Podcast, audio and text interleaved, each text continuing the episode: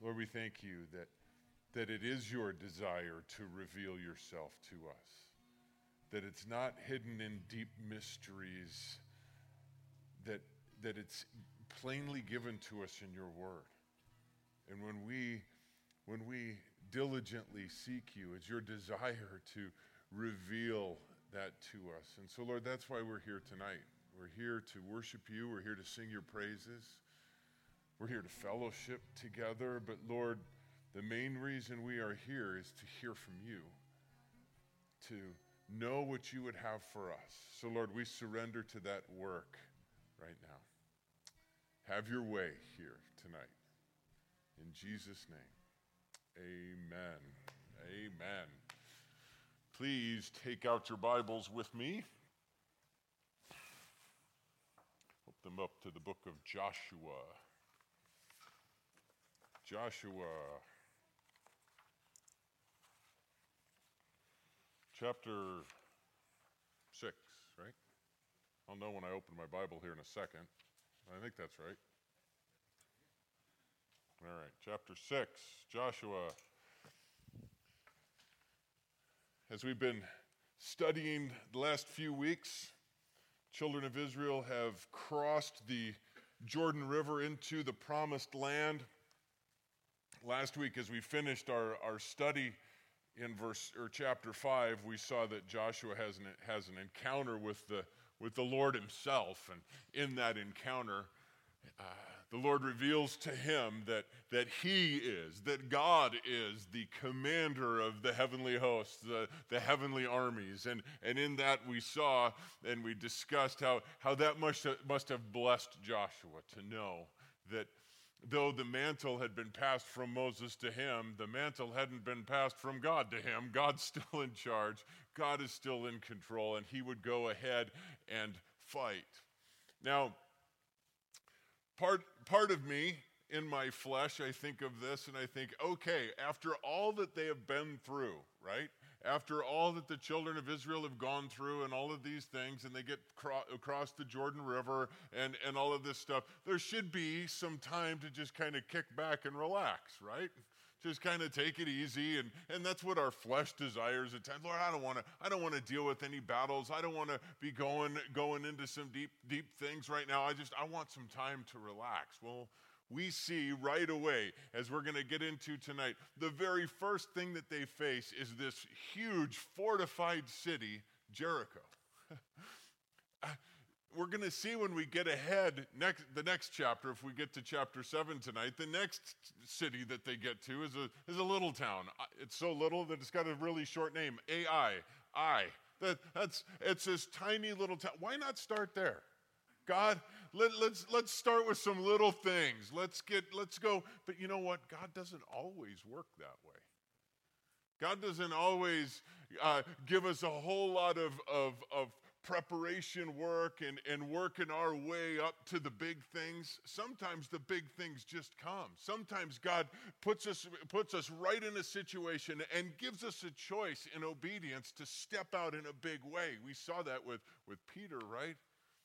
He's in the, he's in the, uh, Jesus walking on the water. And Peter said, Lord, if that's you, command to, me to come to you on, on the water. And Jesus said, come. And, you know, I got to think, initially he was thinking, oh, well, what did I just say? You know, hey, hey, hey, Jesus, you know, that's a great idea. I really want to do that. I tell you what, tomorrow, let's, when we get back to shore, let's practice on some puddles first. You know, I'll, I'll, walk on a I'll walk on a couple puddles first. But no, Jesus tells Peter to come, not on a puddle, but out in the middle of the lake, in the middle of a storm. And a lot of times we focus in that story on Peter's failure that after he, he starts walking on the water, he takes his eyes off of Jesus. And there's a great lesson in that. But uh, it, to me, the great lesson to begin with is the fact that he had the faith to step out of the boat without practice, without preparation, just simply because the Lord said so. And here we see the first challenge that the, that the, the Lord puts in front of the children of Israel and Joshua as their leader is this huge fortified city, Jericho. Well, Let's take a look here, chapter 6, beginning verse 1. Now Jericho was tightly shut because of the sons of Israel. No one went out or and no one came in. The Lord said to Joshua, "See, I have given Jericho into your hand with its king and its valiant warriors." We see right off that, that the, the, the, the people that are inside, the, the, the inhabitants of Jericho, we know from back in chapter 2 that, that they're all scared. All of them have, have fear of the children of Israel. And now that they've seen the water get backed up, they've seen them come across the, the, the, Jordan River, now their fear is even totally amped up. It says they've totally closed off the walls. Nobody's getting in, nobody's getting out. And, and I, I, I look at this and I say, okay, we understand that because we've been told that.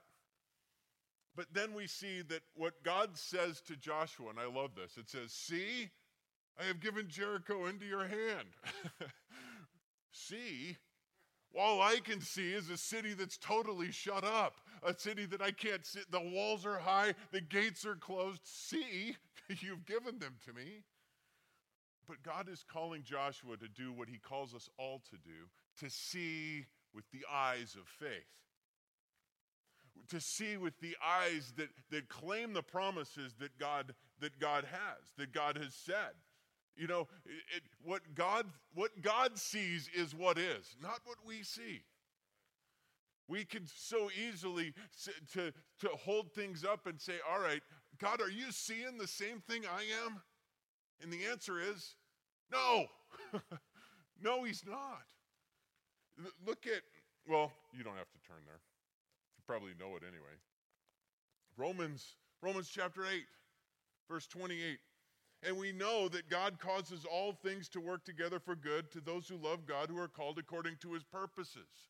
Right, we can stop right there and say, God, do you see what I see? The situation that I'm in? The disease, the relationship, the job, the, all of this. Do you see what I see, God? And God says, No. I see way past that. I see the work that I'm doing in you. I see, I see the things that I'm preparing you for down the road. But it doesn't stop there. He goes on, verse 29 For those whom he foreknew, he also predestined to become conformed to the image of the Son of, of his Son, so that he would be the firstborn among the many brethren. And those whom he predestined, he also called. And those whom he called, he also justified. And those whom he justified, he also glorified. Now, I, I reference this a lot because to me this is powerful. Do you see what I see, God? No. God sees me in glory already. If you are a born again believer, if you have been justified, it says you have been glorified, past tense. We don't see that yet, but that's how God sees you. If we look back, Exodus chapter 6, when God is speaking at the very beginning after bringing them out, speaking here, he says, Exodus 6 6, Therefore, to the sons of Israel, I am the Lord and I will bring you up out from under the burdens of the Egyptians, and I will deliver you from their bondage. I will also redeem you with an outstretched arm and with great judgments. Then I will take you for my people, and I will bring you, I will be your God, and you shall know that I am the Lord your God, who brought you out from the burdens of the Egyptians. I will bring you to the land I swore to give Abraham, Isaac, and Jacob. I will give it to you for a possession. I am the Lord the Lord speaking to Moses before any of that happened. And I know as I read this, he, he said, I will, I will, I will. But in the original Hebrew, all of those are past tense. Basically, it said, I've already done it. I've already done it. I've already done it before it happened. And here we see the fulfillment of that last thing he was saying I will bring you in here. So, my point again is, is this is God is saying to Joshua, See, I've delivered him to you right here. We need to look with the eyes of faith. We need to look with the eyes that God claim God's promises. I think it was, I think, you Marine guys can correct me afterwards. I think it was Chesty Puller who said, um, and I didn't look this up beforehand, so I'm gonna, I'm gonna paraphrase. But he said to his troops one time, he said, The enemy is to the north of us, the enemy is to the south of us, the enemy is to the east of us, the enemy is to the west of us, the enemy has us completely surrounded. There is no way they're getting away from us now.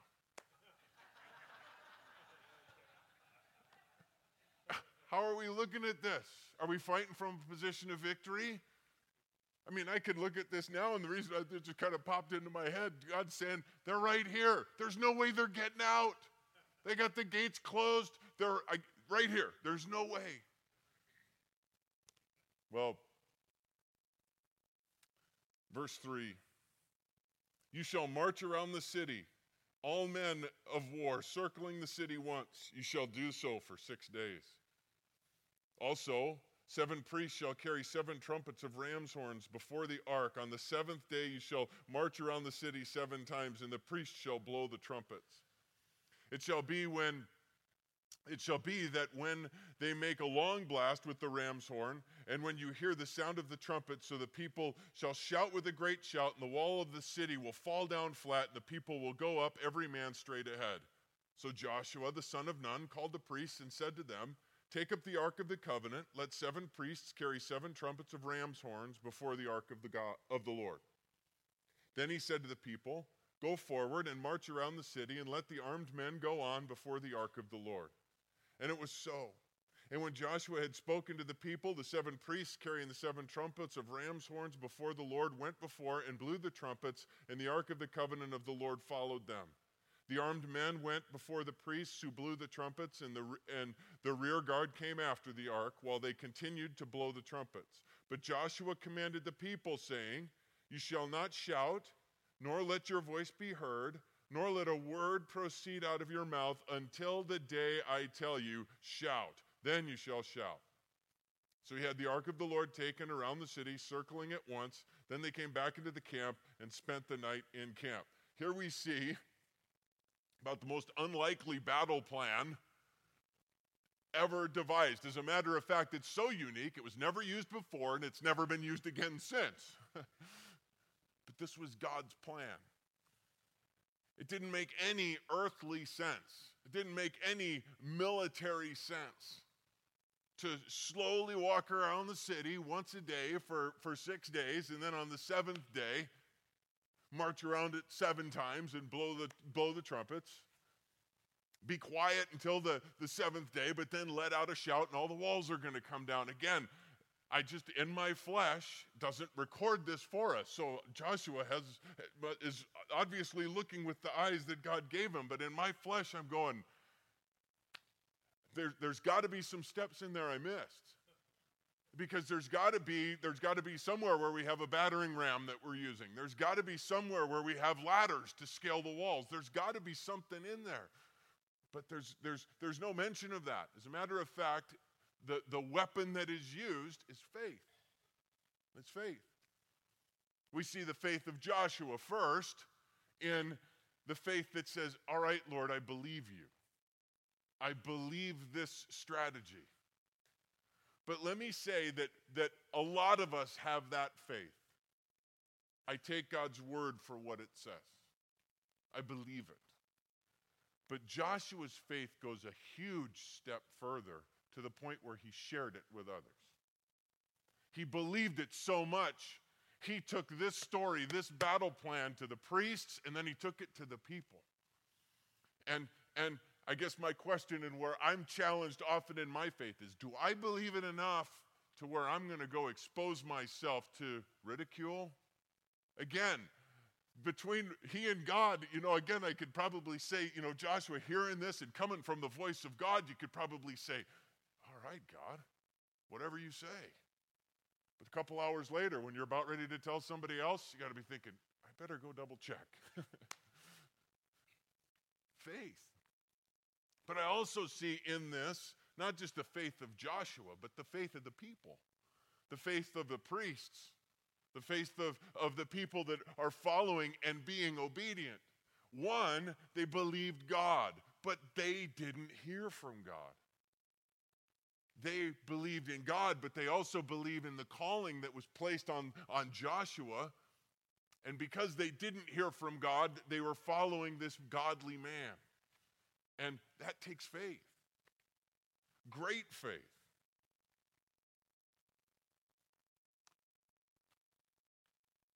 Why, eh, again, I, I, I think of this and I, I, I think through this, th- th- this doesn't make any sense, this battle plan, but you know what? It makes perfect sense. Why does it make perfect sense? because it's God's plan. We, when, whenever we, whenever we, we come across those things that, uh, and we're reading in God's Word and we're thinking, man, that, that I, I, struggle with that. We, we need to, again, just accept that in faith. It's a perfect plan because it's God's plan. I, uh, there's, there's often times where, where his, his commands seem impossible. Does, has anybody ever come across that before? Where you feel that God's command to you, whether specifically out of his word or something that he's laid on your heart, seems impossible. Never forget one of my, Warren Wiersbe, his little quote that he had one time. I, I just love it. God's commands are God's enablements. When God commands you to do something impossible, it immediately becomes possible. First or John chapter 5. When when the, the man's by the pool and he's and he can't get to the pool fast enough. When when the waters are stirred he's he's lame. He's been there for like that for i think it's 38 years or something.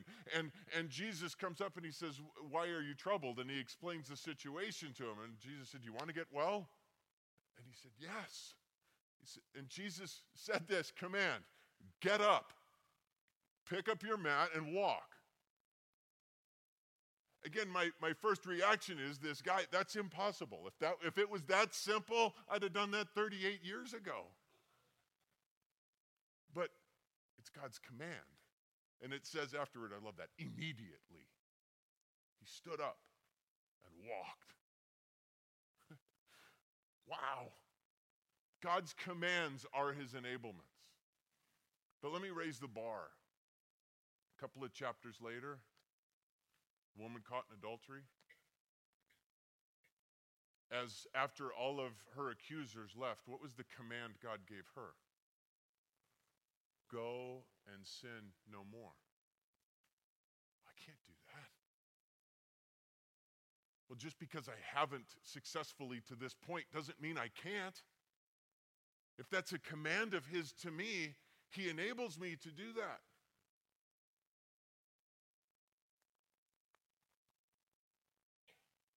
In this plan, in, in chapter 6, and in, with every, God, every one of God's plans, there is absolutely zero chance of failure unless we are disobedient. There was no chance they'd lose this battle unless they were disobedient, unless they said, That plan doesn't make any sense, I'm going to do it my way. And we're going to see that, Lord willing, if we get to the next chapter. 2 Corinthians 10, verses 3 and 4 says, For though we walk in the flesh, we do not war according to the flesh. If we war in the flesh, we lose but we're not supposed to. And if we don't, if we, it says, for the weapons of our warfare are not flesh, but divinely powerful for the destruction of fortresses, for the tearing down of strongholds. Fortresses and strongholds in our life, no matter how big they are, whether that's whether it's an addiction, whether it's sin, no matter how big that fortress is, God's commands are his enablements. There's, they're, they're, they're, they, through, the, through faith and through obedience, walking in obedience, those strongholds are torn down. If, if, if you do struggle with an addiction, or you know of someone who does, we have a great program here, meets on Friday nights. It's called One Step because there is just one step. It's, it, it's faith and obedience to the Lord Jesus Christ. And, and there's a great ministry, meets here every Friday night. If you struggle with or you know someone who struggles with, grab some information about One Step after, after the service tonight and give that to whoever needs it. Or you come Friday nights. Well, verse 12. Now Joshua rose early in the morning, and the priests took up the ark of the Lord the seven priests carrying the seven trumpets of ram's horns before the, the ark of the Lord went on continually and blew the trumpets, and the armed men went before them, and the rear guard came up after the ark of the Lord while they continued to blow the trumpets. Thus, the second day they marched around the city once and returned to the camp. They did so for six days. So here we see immediately obedience to this command this first day. They march around the city. It was roughly, again, estimating based on what they've excavated, the, the old Jer- Jericho at this time was probably eight, nine acres. Probably took anywhere from 30 to 45 minutes to walk completely around it. We see that the armed men go first, then, then the priests carrying the ark, and the rest of them are carrying trumpets or ram's horns or shofars. Now, I asked Caleb to demonstrate for us, to show us what a show, unless you, in case you don't know, what a shofar looks like and what it sounds like as to what they would be hearing. That's a, that's a shofar that was a gift to me, and I don't know how to, how to blow one. So Caleb is going to demonstrate for us.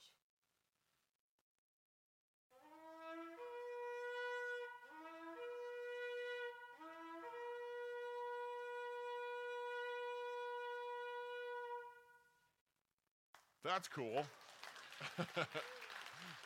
Thank you. You, you want to go fight, don't you? I mean, that,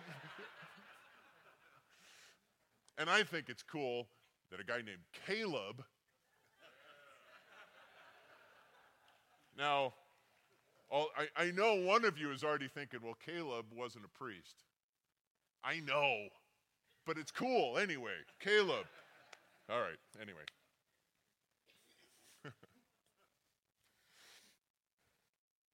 In their obedience in following this, there's some interesting things if you think about this. Again, Jericho, this fortified city, high city walls. The battle plan is to walk around the city one time. Okay, so the first time around the city, does anybody see a, a flaw from that from a military standpoint? I mean, you are completely vulnerable. They're, they, they have the high ground. They're on top of the wall. They, I'm sure they're armed. And here we are walking around. Doesn't say anything about carrying shields. They're, they're walking around the city walls, completely vulnerable. That takes, again, huge trust, not only in the plan, but in the protector. All right, Lord, we're going to we're gonna trust, we're going to move forward with this. But also, and I, I, don't think this is, I think this is part of one of the things that God is using in this, his whole strategic plan.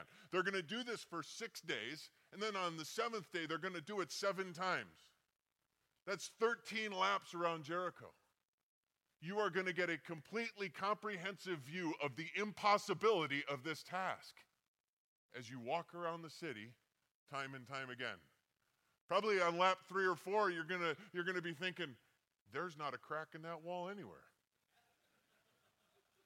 And you're going to realize how big those walls are all the way around.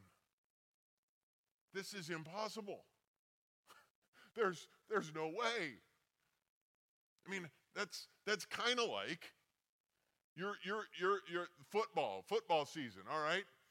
You're lining up to kick the, the winning field goal, and it's a, it's a 50 yard field goal into the wind, and it's cold, and you're lining up and you're about ready to kick it, and your coach calls a timeout to ice you.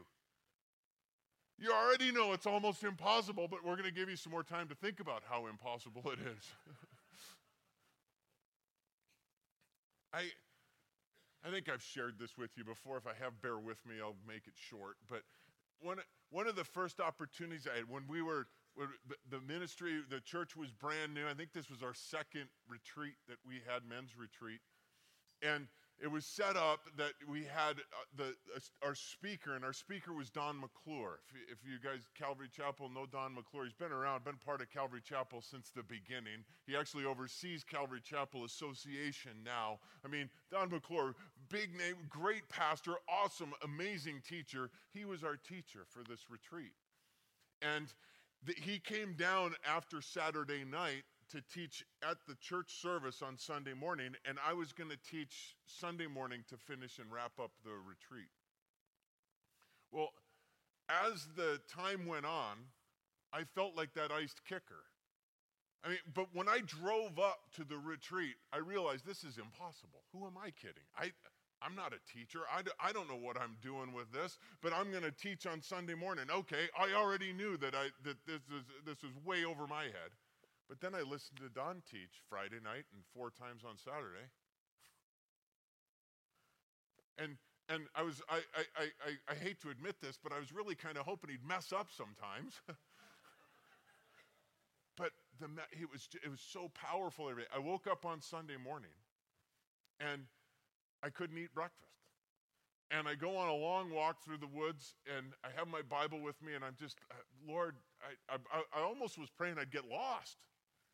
And somebody else would have to do it. And I'd say, Lord, I can't do this. I literally, I said that.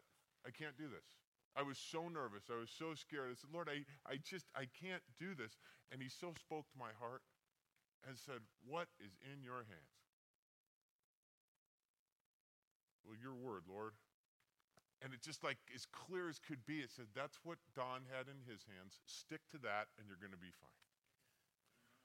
And it was, it was such a comfort. But God got me to that point where I, th- this is impossible. And I believe that's where he wanted to get every one of those Israelites to that point where this is impossible. Notice, too, he told them to be quiet. Don't say a word while you're going around. Now, careful, I'm getting on thin ice here. For some of us, that was probably, hey, really? right on. For others, that would have been a lot harder, right? I'm not saying, I'm just saying. Some people struggle with not saying things. But again, I, I see in that too that God continually, one, was to keep the focus, I believe, where the focus was supposed to be, and that's on, on the, the impossibility and the fact that if, if God doesn't come through in a huge way, we're in trouble. But also, what do they have a tendency to do when they start talking? The same thing we do. Are we there yet? You know, my feet hurt. You know, this is impossible. Did you see how tall that wall is? You know, I mean, what, just complaining and going on. No, be quiet. Can you imagine what the people inside Jericho were thinking? You know, again, they're already shaking in their boots. They're already worried about what's coming. Then this battle plan is going on. They're trying to figure out, okay, back to the drawing board. We were we were all ready for the battering rams. Now what? But then the silence as it's going around. I think, again, in that time of just focused prayer, alone time with the Lord, even though you're marching with people, you're, you're quiet, you're seeing all of this. It, did, it does say, again, it mentions the ark throughout this. Actually, 11 times the ark is mentioned during that time again when, when the impossibility of the, of the task before them was there the fact that the ark is there and, and drawing okay lord you're with us. You're with us. You're right there. You're with us. Well 15 verse 15 then on the seventh day they rose early at the dawning of the day and marched around the city in the same manner seven times. Only on that day they marched around the city seven times. At the seventh time, when the priest blew the trumpet, Joshua said to the people, Shout, for the Lord has given you the city. The city shall be under the ban, and it it and all that is in it belongs to the Lord. Only Rahab the harlot and all who are with her in her house shall live, because she hid the messengers whom we sent. But as for you, only keep yourselves from the things under the ban, so that you do not covet them, and take some of the things under the ban, and make the camp of Israel accursed, and bring trouble on it. But all the silver and gold and articles of bronze and iron are holy to the Lord. They shall be they shall go into the treasury of the Lord.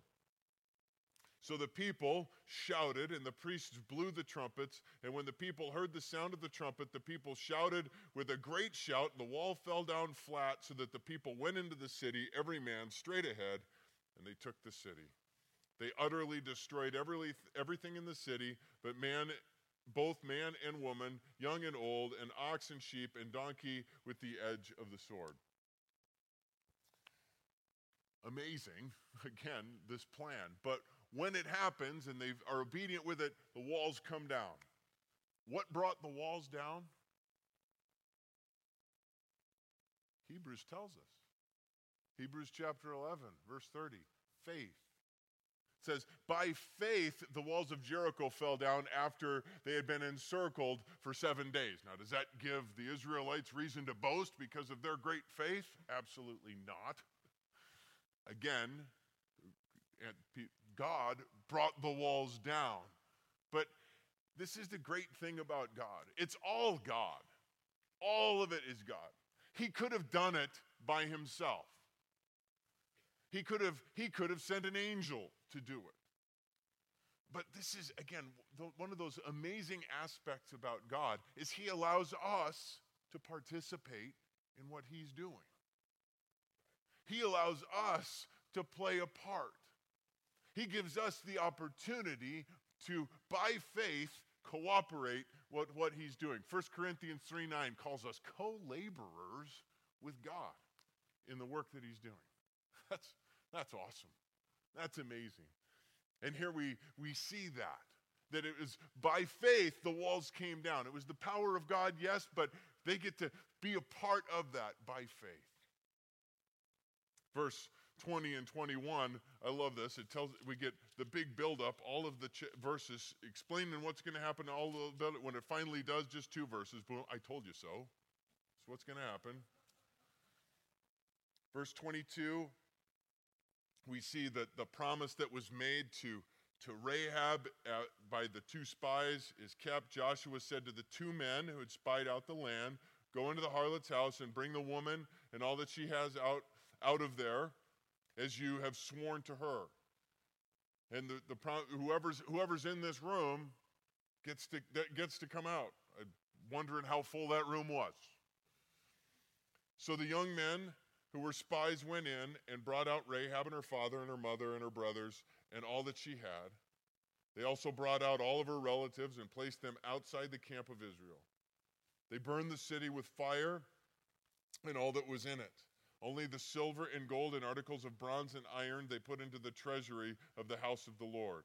However, Rahab the harlot and her father and her father's household and all that she had, Joshua spared, and she has lived in the midst of Israel to this day, for she hid the messengers whom Joshua sent to spy out Jericho. And as we talked back in chapter 2, she ends up marrying a Jewish man, having children, and through her lineage, Christ is born. I mean, that's uh, that just a, again an amazing part of this whole story.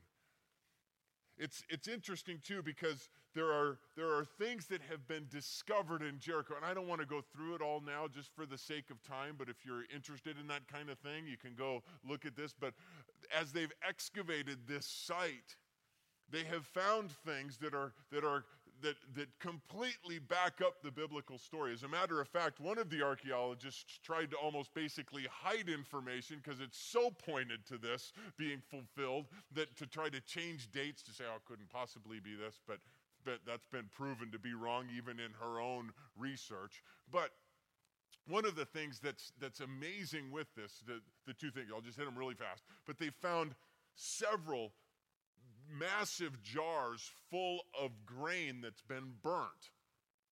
And, and in that, the couple of things. When normal battles would take place, you would never find grain for one of two reasons. One, one of the ba- one of the main battle things, especially with a city like Jericho, is we'll just starve you out. You're in there with the gates closed. We'll just sit out here and wait. And they'd sit in there and eat all of the food and eventually starve, and, and that's when they would take the, take the city so there wouldn't be any food there.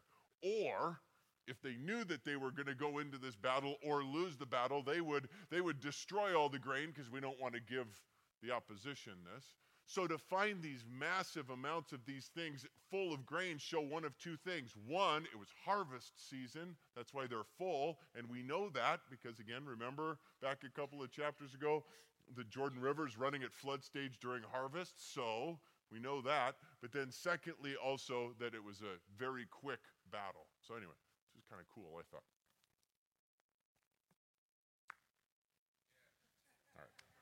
Okay. I thought it was cool anyway. Maybe it's maybe it was, maybe it was the, the explanation. Read it. It's really cool. All right. 26 verse 26. Then Joshua made them take an oath at the time saying, "Cursed before the Lord is the man who rises up and builds this city Jericho with the loss of his firstborn he shall lay its foundation, and with the loss of his youngest son, he shall set up its gates. A curse being placed on anyone who would rebuild the walls and try to rebuild this city. And 1 Kings 16 34, that prophecy is fulfilled. Uh, man does this the cost of two of his sons. So, um, verse 27 So the Lord was with Joshua, and his fame was in all of the land. The Lord was with Joshua. And his fame was in all that. Why was he why was his fame there? Because just simply again, faith and obedience. The Lord was with him. He believed, followed, and again, I, I see in that, and the, the great thing with that is that, guys, that's available to all of us. The Lord is with us. Through faith and obedience, we follow him. Nothing, nothing super special about Joshua, as we've discussed just a faithful, obedient man. Well, chapter 7.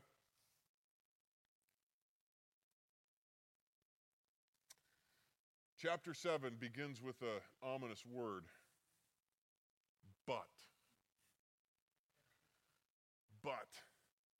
As we've discussed often, if it says, you know, like it says in Ephesians, you know, but God, after it's talking about how horrible and dead we are in our sins, when it says, but God, that's a good thing. Here, it's not. We're talking about a great victory that took place. The, the, they were obedient, they were faithful, they did what God said, but, but, Alan Redpath had this quote in his commentary on this. He said, A life of unbroken victory over sin is the purpose of God for every child of His redeemed by the blood of Christ. However, God does not make it impossible for his children to sin. He always makes it possible for them not to sin, but he does not make it impossible for them to sin. And, and so, coming off of this, this great victory, we see in chapter 7 a big, great defeat. Now, it's the only one that is, that is recorded in the book of Joshua of any defeat that they faced. It's the only defeat recorded. And we're going to take a look at this quickly and see the reasons for the defeat and so that we can identify anything like that might be similar in our lives and remove them. So here take chapter 7 verse 1, but the sons of Israel acted unfaithfully in regard to the things under the ban. For Achan the son of Carmi, the son of Zabdi, the son of Zerah, of the, from the tribe of Judah, took some of the things under the ban. Therefore, the anger of the Lord burned against the sons of Israel. Now Joshua sent men from Jericho to Ai, which is near Bethaven, east of Bethel, and said to them, Go up and spy out the land. So the men, the men went up and spied, spied out Ai. They returned to Joshua and said to him, Do not let all the people go up. Only two, three thousand men need to go up to Ai. Do not make the people toil up there, for, for they are few. So about 3,000 men from the people went up there, but they fled from the men of Ai. And the men of Ai struck down about 36 of their men and pursued them from the gate as far as Shearabbim and struck them down on the descent. So the hearts of the people melted and became as water. Again, we talked as we started Joshua, and we've mentioned a couple of times through our study of this. These things are recorded for us, remember, as an example for us for our instruction. And we see here right away, we see two things first, and then we'll get to the third of, of the defeat. What caused this? Well, first of all, we see overconfidence or or self confidence. Joshua sends two men to go and spy it out, and they come back and they say, man, after what we just did, we only need to send a couple thousand guys up there. Don't need to send everybody. Just send just send a few guys up there. They're small. There's there's only a few. How how quickly it appears they forgot that it was all God that did it before. It wasn't their strength. It wasn't their power. It was God's power. And and it, we need to we need to be careful because because we need to realize that that that in our own flesh when it comes to battling sin in our own flesh, there's no good thing. I mean, it's we can't do this on our own. We need to, as as Paul said, take heed lest ye fall. Don't get cocky. Always stay on the uh, uh in the understanding that it's not we don't defeat sin in our life because of anything that is inherently in us. What, is, what does Paul say? When does he say he's strong? When he's weak. And when he realizes he's weak, when he realizes he is completely dependent on God. So they're, they're, they're, over, they're overconfident. They're, they, they, they have a victory, and on the heels of that victory comes a great defeat. I, that, that's, that's often people talk about that. That's one of the most vulnerable times we have is after a great victory. We're, we're vulnerable for a defeat. Peter, you know, when he's when he when one of the greatest things that was ever revealed to him, and again, not in his own, but but when when the, the discussion was happened, Caesarea Philippi, Jesus said, Who do men say that I am? And then who do you say that I am? And, and Peter said, You are the Christ, the Son of the living God. And Jesus said, Blessed are you, Simon Bar Jonah, because you are a very intelligent man. no, he said, Man did not reveal that to you. That came from God. You're not a, you're, you are blessed, Simon, not because you're smart. You're blessed because God told you that. Do you know it's just a few verses later, Jesus is speaking about his upcoming death and his necessity for that, and Peter pipes up and says, Never, never. And what does Jesus say to him there? Get behind me, Satan. Peter, now in his own puffed up self, oh, never, never. Not listening to, again, the revelation now from God, speaking to him that this must take place. Again, I, why do I pick on Peter? Because I'm so like him.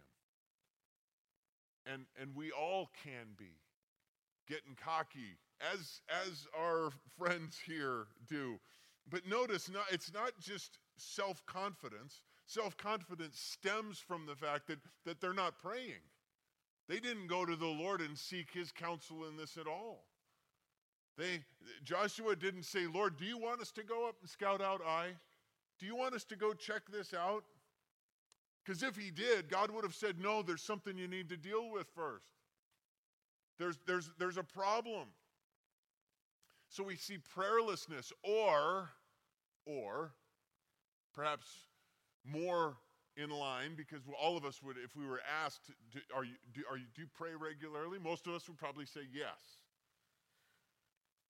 Not prayerlessness, but praying with a motive, praying with an agenda praying with, all right, Lord, I want to move forward in this. I want to have victory in this. Is there anything that I need to deal with in my life except this? Having, having you know, I, I got these little things that I, I'm, I'm, I'm, I'm okay with. You and I are all right here, Lord. Or, you know, this isn't that big of a deal. Anything else that we need to deal with? Perhaps. Because ultimately, the reason for their defeat is given to us in verse 1 that the sons of Israel acted unfaithfully. That, that term, acted unfaithfully, means deliberate disobedience. This wasn't a, a, a boo boo, this was a deliberate act of disobedience. And, and we see that, again, this is going to be revealed as we now very quickly have to move through this. Verse, verse 6 Verse 6 says Then Joshua tore his clothes and fell to the earth on his face before the ark of the Lord until the evening. both he and the elders of Israel, and they put dust on their heads. Joshua said, Alas, O Lord God, why did you ever bring this people over the Jordan, only to deliver us into the hand of the Amorites, to destroy us? If we had only been willing to dwell beyond the Jordan. O Lord, what can, can I say since Israel has turned her back before their enemies? For the Canaanites and all the inhabitants of the land will hear of it, and they will surround us and cut off our name from the earth.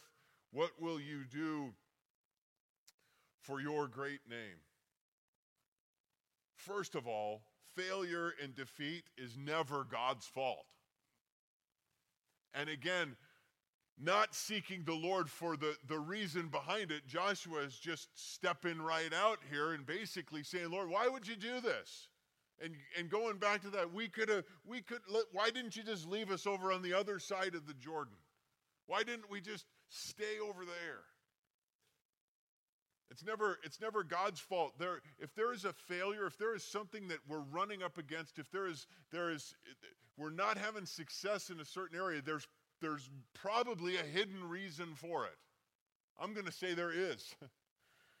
and we need to seek the Lord in it. And again, with, a, with that prayerful heart that says, whatever it is, Lord, I want to know. And, uh, and, and we're going to deal with that.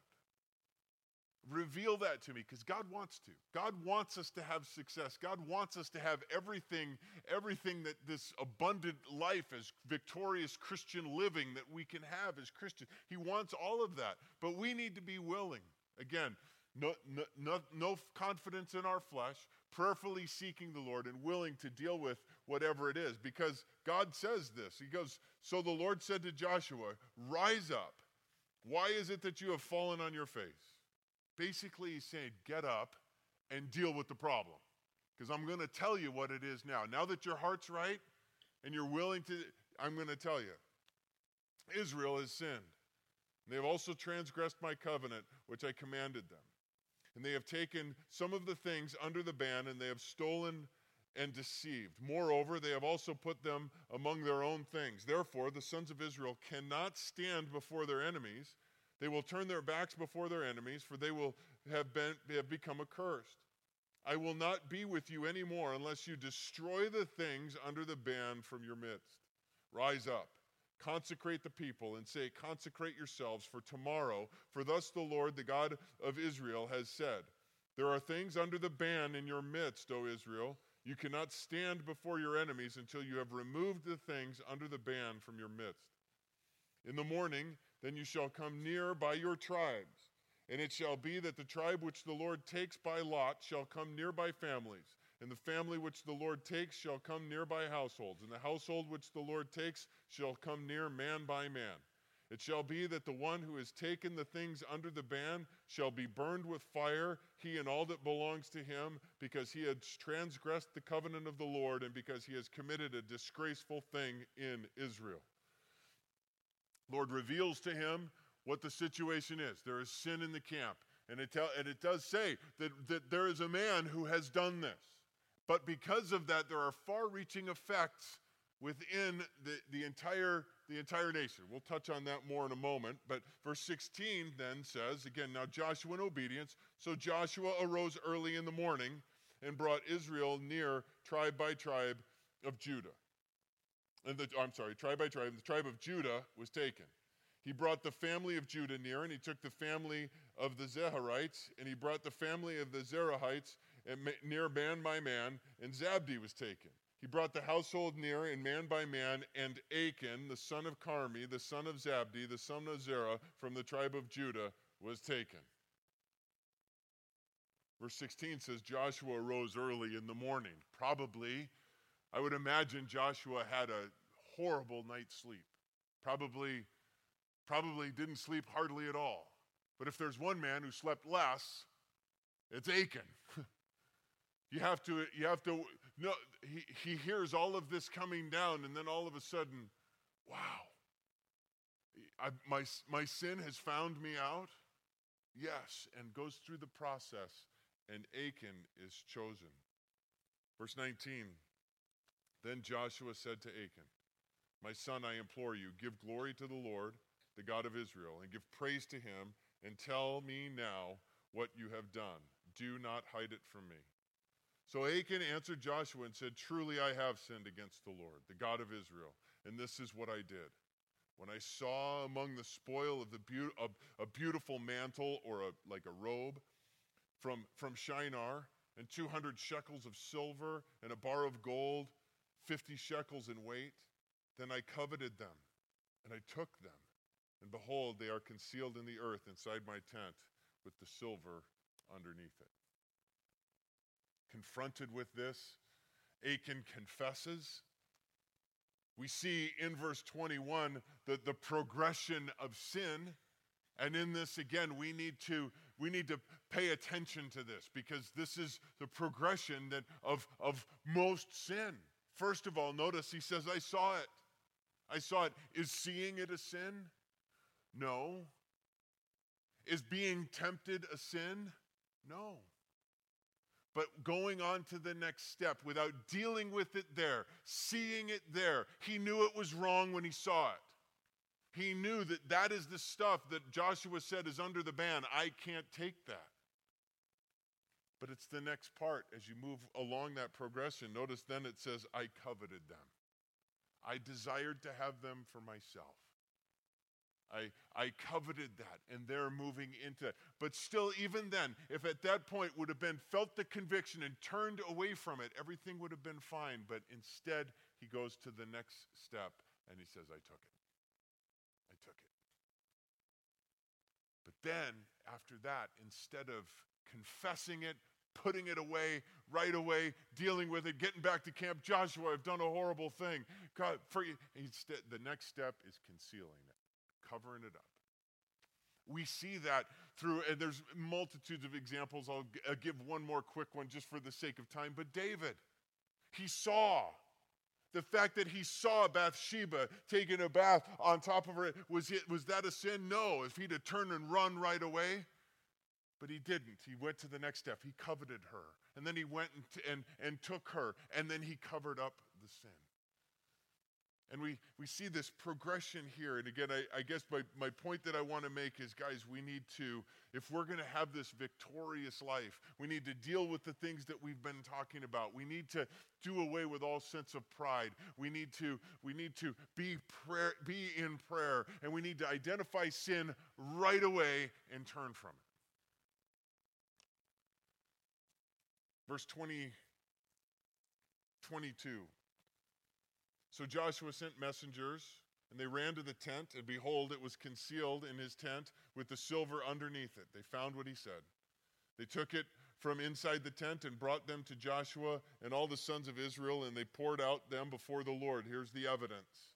Then Joshua and all Israel with him took Achan the son of Zerah, and the silver and the mantle and the bar of gold, his sons, his daughters, his oxen, his donkeys, his sheep, his tent, and all that belonged to him, and they brought them up to the valley of Achor. Joshua said, Why have you troubled us? The Lord will trouble you this day. And all Israel stoned them with stones, and they burned them with fire. And after they had stoned them with stones, they raised over him a great heap of stones that stands to this day. And the Lord turned back the fierceness of his anger before the name of that place has been called the Valley of Achor to this day people look at this, this verse and these, this section here, and a couple pe- people have, have gotten very upset about, you know, why would the whole family be punished because of this sin? Well, if they were innocent, they wouldn't be, number one. There's two, two kind of schools of thought on this. I'll tell you, the, the, the first one is, is that, they, that they are, because of the verbiage that is there, the children and, that are listed there, they were, they were witnesses. They weren't the ones that actually, they weren't stoned with that. It was him and his possessions and his animals and that type of stuff. That, that was. Also, the other, another possibility is they were adults. They're not little children, they're adults and they were in on it. But either way, God is just, God is righteous, God is holy. And the, the, the things that, that we need to, again, grab a hold of and take away from this is, again, we, this, this was under the period of the law. And it was clearly stated that, that this would be the punishment for that. We are under grace. Praise the Lord Jesus that He took our punishment for our sin. But the bigger issue in all of this for, for us to take away from this is if we want to have the full, abundant life that the Lord desires for us to have, victorious living in Christ, we cannot have willful disobedience in our life. It needs to be dealt with. It needs to be dealt with completely. It needs to be dealt with radically. We, we, it's, it, John says, 1 John 1 6, if we say that we have fellowship with him, yet we walk in darkness, we lie and do not practice the truth. You can't do it both ways. But again, praise the Lord, 1 John 1 9, a couple of verses later. If we confess our sin, he is faithful forgive us of all our sins and cleanse us from all unrighteousness. He is faithful. If you have something in your life that the Lord is speaking to you now, and you're honest enough to say, Lord, if there's anything, show it to me, and He's showing it to you, deal with it right here, right now. Get right with God tonight. He has so much more that He wants to bless you with and use you in. But He can't if we are walking in willful disobedience. One last thought. Chapter 8 reveals to us, says verse 1, it says, Now the Lord God said to Joshua, Do not fear or be dismayed. Take all of the people of war with you and arise and go up to Ai. See, I've given him into your hand, the king of Ai, his people, his city, and his land. God is a God of second chances. Get things right, and there's still victory there. The enemy right now is whispering to you, if you're the one that I'm speaking with or one of them that I'm speaking to right now, he's telling you, you've already blown it all of that sin, he doesn't know how bad it is. He doesn't know how long it's been. He doesn't know how deep it is. Jesus does. He paid for it all. He died on the cross to cover it all. It's all forgiven. If you will simply confess it, turn from it tonight, you can have victory right here. Right here. Let's pray. Lord, thank you for again the lessons that you give us in your word. Lord, it is our desire to walk in obedience, to have the faith to march around a fortified city until you say shout, and to watch you work. Lord, we pray that by faith and obedience, strongholds would be torn down, that we would have the victory that you desire for us to have. And Lord, if there are areas in our life things that are displeasing to you. Lord, we come to you right now with a heart that is open and saying, Lord, reveal that to us. Reveal those things to us that we have convinced ourselves are okay. That, that we have convinced ourselves that, that, that we're just fine in, but Lord, that are grieving you. Show that to us. Lord, right here, we confess it now as sin. We turn from it. We turn to you. Lord, we say, have your way in us. In Jesus' name we pray. Amen. Amen. God bless you guys. Have a good rest of the week.